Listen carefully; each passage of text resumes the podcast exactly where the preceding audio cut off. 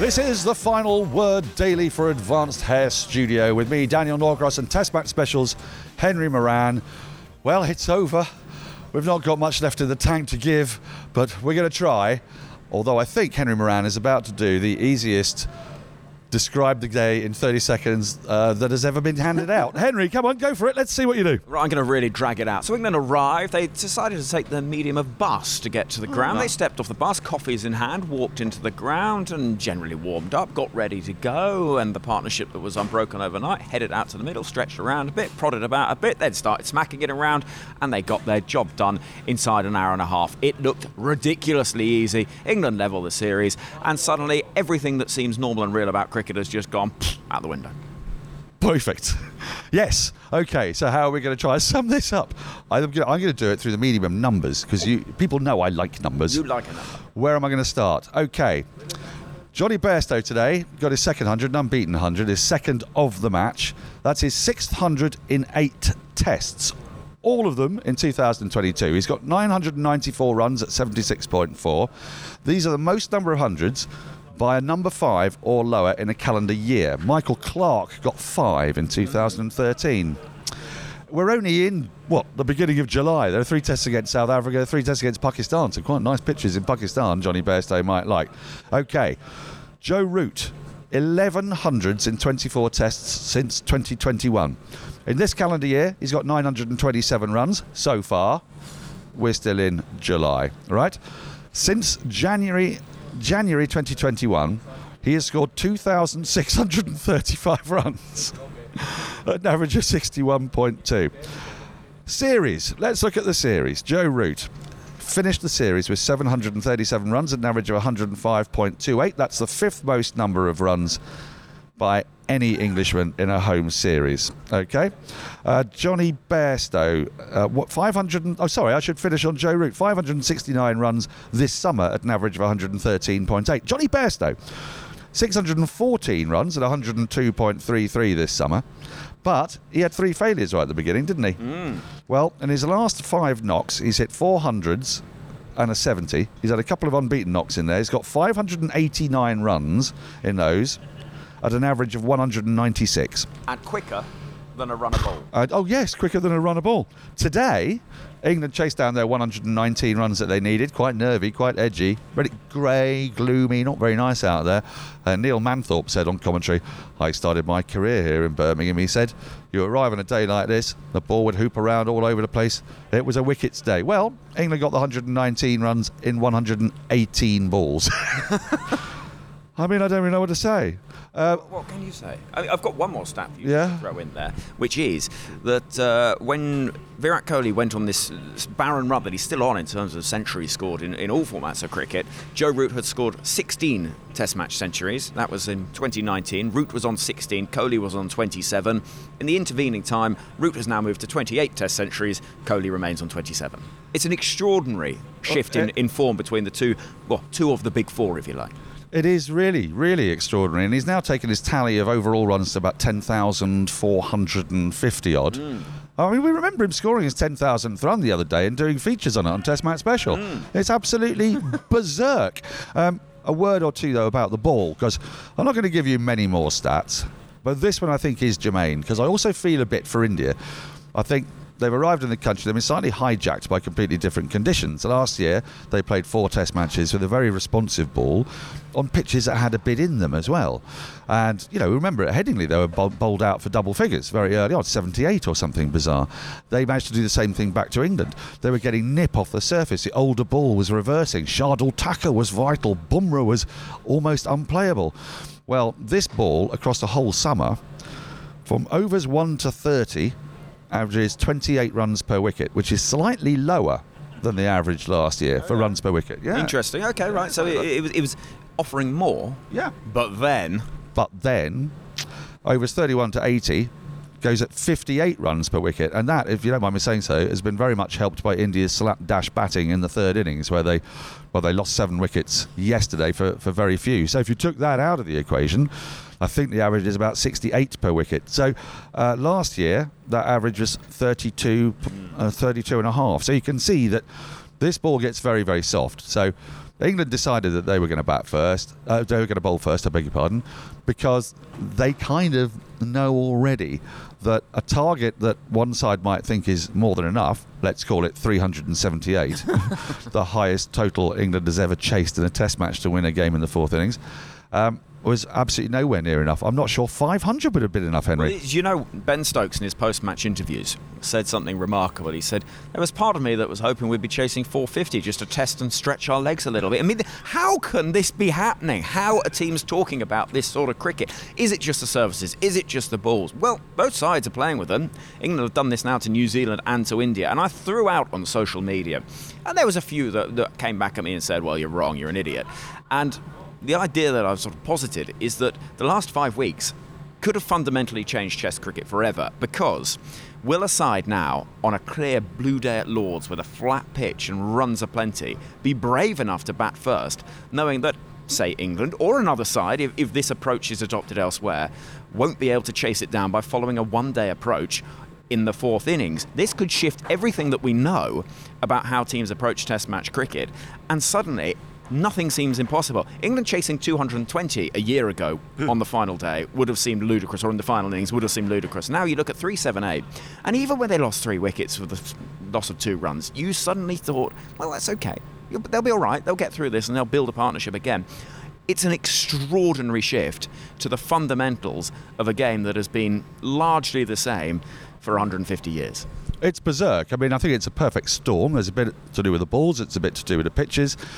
It's a bit to do with the fact that England are playing to their strengths. Brendon McCullum has decided he's not going to scratch around. He's not going to have a sort of Dom Sibley, Rory Burns approach because he looks at his side and he thinks, well, the strength we've got is our white ball players. So we're going to play white ball cricket. It's worth pointing out, though, this will not always work. There will be games where it falls horribly on its face, and it could easily have been in this match had Ben Stokes come out yesterday.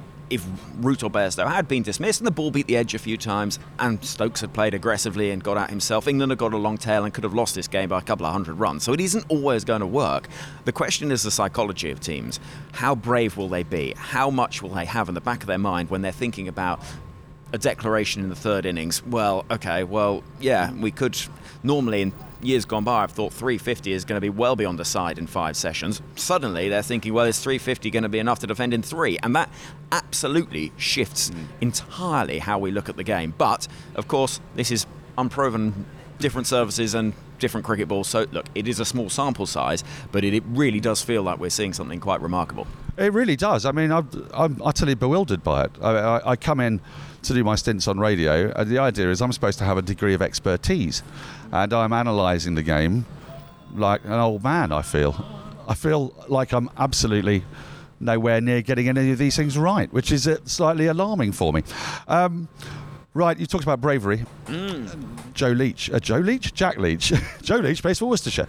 Jack Leach, Jolene Jolene. was in a famous song by Dolly Parton. That's also correct. I'm talking about the uh, bespectacled and uh, slightly bald Jack Leach. Yes. Jack Leach is reported to have said to um, Ben Stokes, "Look, look, boss, look, Skip. We may not be the best team when we play, and we'll be up against some sides that are better than us." But we'll be the braver team, and we'll be the mm. bravest team. And I wasn't quite sure I understood precisely what I what he meant by that, but I think I think it means bowl full of lengths and try and get people out. Try and turn the ball hard. Try and go out there and put pressure on the bowlers when you go out to bat. Trust yourself. And Alex Lees yesterday played reverse sweeps out of the rough off Ravindra Jadeja, a man who was averaging 24 with the ball in the last four years or something ridiculous. Um, he then danced down the wicket to him, didn't he, and plonked him over his head. Alex Lees. So I suppose it's kind of be the best version of yourself. Jonny Bairstow. I, have never heard an interview with Jonny Bairstow when he sounded so happy. He's usually a relatively pugnacious fellow, and he's usually got quite a few points to prove. Well, he's proven them all here, hasn't he? Um, throughout this summer, and he just said, with a beautiful, beautiful tone in his voice, he said, Aggers, it's just great crack it's just really good fun. I mean, it is really good fun. And, if you create an atmosphere where everybody just enjoys themselves, then I suppose you're going to get better at something. But you're right. I mean, at some point they'll fall flat on their face, surely. But but so I guess the answer to that is. So what? Teams lose games of cricket. It's just that England had only won one of their previous 17 coming into this summer. We'd talked at the start of the summer and said, you know, I love Test cricket, but I'm really sort of gearing up to watching a very one series of one-sided contests as New Zealand and India, the two World Test Championship finalists, followed by rejuvenated South Africa, they could win all seven against England. well, could England win all seven instead? I mean, there's possibly spare a thought for Chris Silverwood, the former England coach, who spent a torrid winter watching England lose and lose and lose against first Australia and then West Indies, and is thinking, well, with largely the same players, how is this now happening? And I remember when Trevor Bayliss became the England head coach and things started to shift in the white ball game initially, and then there were wins as well along the way in the test side. And there was a suggestion from one member of the, the media fraternity that if what he's doing is creating good atmosphere, surely it would be cheaper to buy a yucca plant, some whale noise, That's and a scented candle. But it isn't, it isn't quite that, is it? Because we, we know that what Brendon McCullum is doing, the whole ethos of sunglasses on, foot resting on the balcony, smile on the face when players play big shots, it's creating an atmosphere mm. where success is not necessarily something to uh, to think about in terms of you've got to do hit this metric, hit that metric, but actually success comes from the freedom to play your game, and what will likely follow is that you're going to be good enough to uh, to win games of cricket. There will be defeats along the way for this England side. Any side that plays like that, high octane cricket, is going to lose games of cricket. That is just inevitably going to be the case. But if they do it with a smile on their face, they're going to bounce back an awful lot quicker than a side that is sitting there analysing what exactly went wrong and wondering if they're about to get dropped. India, they do have to analyse a little bit of what went wrong because they've just conceded England's highest ever run chase, and they, England have done it with only three wickets down. Were their tactics a bit wonky? Uh, were they just undercooked because they've you know, only been in the country very briefly? Jasprit Bumrah was keen to point out that he didn't think it was an, the approach that was wrong. He said, I you know, whatever works for England can do for England, but no, we're not going to emulate that. We just we played very well for large parts of the game. We were on top for large parts of the game, and then we didn't play very well. They didn't play very well in the third innings, and he thinks they didn't bowl particularly well. And if you do that against a couple of incredibly informed world-class batters, then you'll get punished. Is that fair, or was there something? I mean, he's only captained the one game. Was there something that was glaringly obvious that he should have done differently? For me, the game was lost for India on the fourth day. Firstly, they came into the day with a very healthy lead, over 200, and a big partnership potentially to be built between Pujara and Pant. And when those wickets fell, they tumbled away badly when they could have batted England out of the game. And I know Ben Stokes speaks about 450 and, you know, we could have stretched our legs and whatever else, but there was the potential it could have been a lead of 500. And, and, and that would have been a second new ball. India would then have had a second new ball. Indeed, and there are all sorts of other elements, and England's bowlers would have been demoralised, knackered, could have been out there for even longer. The whole ethos and the, and the sort of sense around the game changes. So, I think perhaps that was a, a huge error with the bat to, to not be quite as, uh, I, I, I suppose, conscious of, of the accumulation as they could have been. Some odd shots to get out in that second innings for India, and also I think with the ball it was a really odd phase of play when England had that partnership building between Root and Bairstow. And Bumrah's fields just seemed to be so easy for them to work the ball around. And it was the classic Joe Root innings you look up and suddenly he's on 50. Not a huge amount of boundaries necessarily, but it was just a case of accumulation, too many gaps. It was a weird field, and it was just very easy for England to rebuild. Suddenly that ball gets soft after 30 overs, and you know what happens then? All hell breaks loose. Yeah, there was singles galore at one stage. It was sort of seven over patch where England only hit a couple of boundaries but still scored 46 runs, which is, yeah, that hints that there was something a little bit wrong with with the fielding approach. Look, it's uh, I don't know what to say. I'm I'm I'm flabbergasted. I'm open mouthed and I'm amazed. Uh, I half expected that England would chase it down, but at the same time, my logical brain said it can't happen. The history of cricket doesn't allow for it to happen. I'm just having to recalibrate everything I know when watching England, and I'll be fascinated to see how they get on against South Africa. But it is now time, Henry, for the final.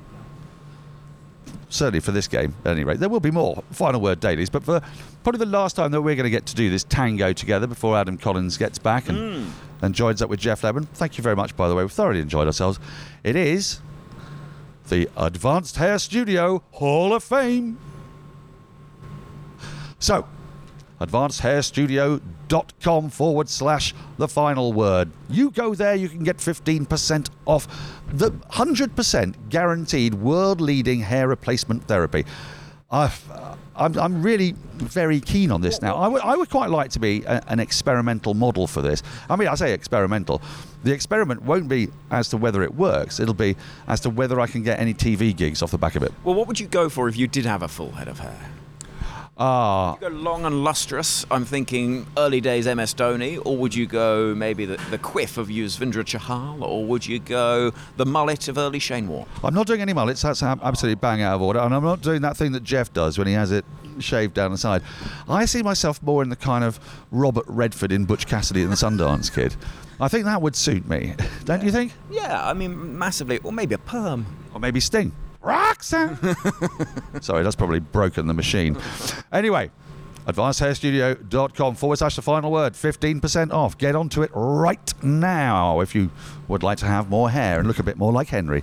So, Henry, I- it's very hard to know what to nominate for it today because basically, like almost every ball was a was an event of, of wonder. Uh, where are you going to go? It's your choice. I'm going to go with Joe Root playing the reverse paddle over his shoulder for six of Shardul Thakur in the manner, dare I say, of Rishabh Pant against Jimmy Anderson last year in India. It felt like a game changer for Test cricket, that shot, but now we've seen Root do it twice this year, and it just felt like almost a charity game of, well, let's see what I can do. I know we've had a bit of fun here. I've blocked a few here, but I might as well show you who I'm a pro here. Let's just send it over the ropes and away we go. That for me just it spelt out exactly what this England side has become, which is confident, arrogant to an extent, and fully believing in what they can do and what they can achieve. To think that you would see Joe Root reverse scooping it for six on the final day in a successful chase of 378. If somebody had said that to me two months ago, I would have thought it was a, the- a fever dream. It's, it's extraordinary. Yeah, it does feel a bit like that. I, I'm going to put in one other nomination, which is Bairstow on 98. And uh, while he stayed on 98 for a while, and as Root was smashing some fours, he started to wonder, is he actually going to get the chance to get his 100? And he played out a maiden against Jadeja. Jadeja was bowling into the footmarks. And it was as if to say, yeah, you know, we do the baseball stuff, but we also do the, no, I'm not going to get out playing a stupid shot. Are you out of your mind? I'm on 98, I want 100. I very much enjoyed that. Um, I think it's time for us to wrap up. It's been it's been lovely doing the doing the doing the fandango with you, darling. Oh, sweetie, it's been a joy. We've had such fun. We've seen a great game of cricket between two great sides. There is no more exciting game of cricket for me than two test uh, two test sides really going at it hammer and tongs. We've seen that. India, thrilling side to watch. England are becoming increasingly brilliant, it would seem, and what a treat it's been. Four different record-breaking run chases in the first four Test matches of this summer, and do you know what? No one's had to pay a single penny to watch any of them. What a crazy game! From Daniel Norcross, from Henry Moeran, and from the final word team. For now, goodbye.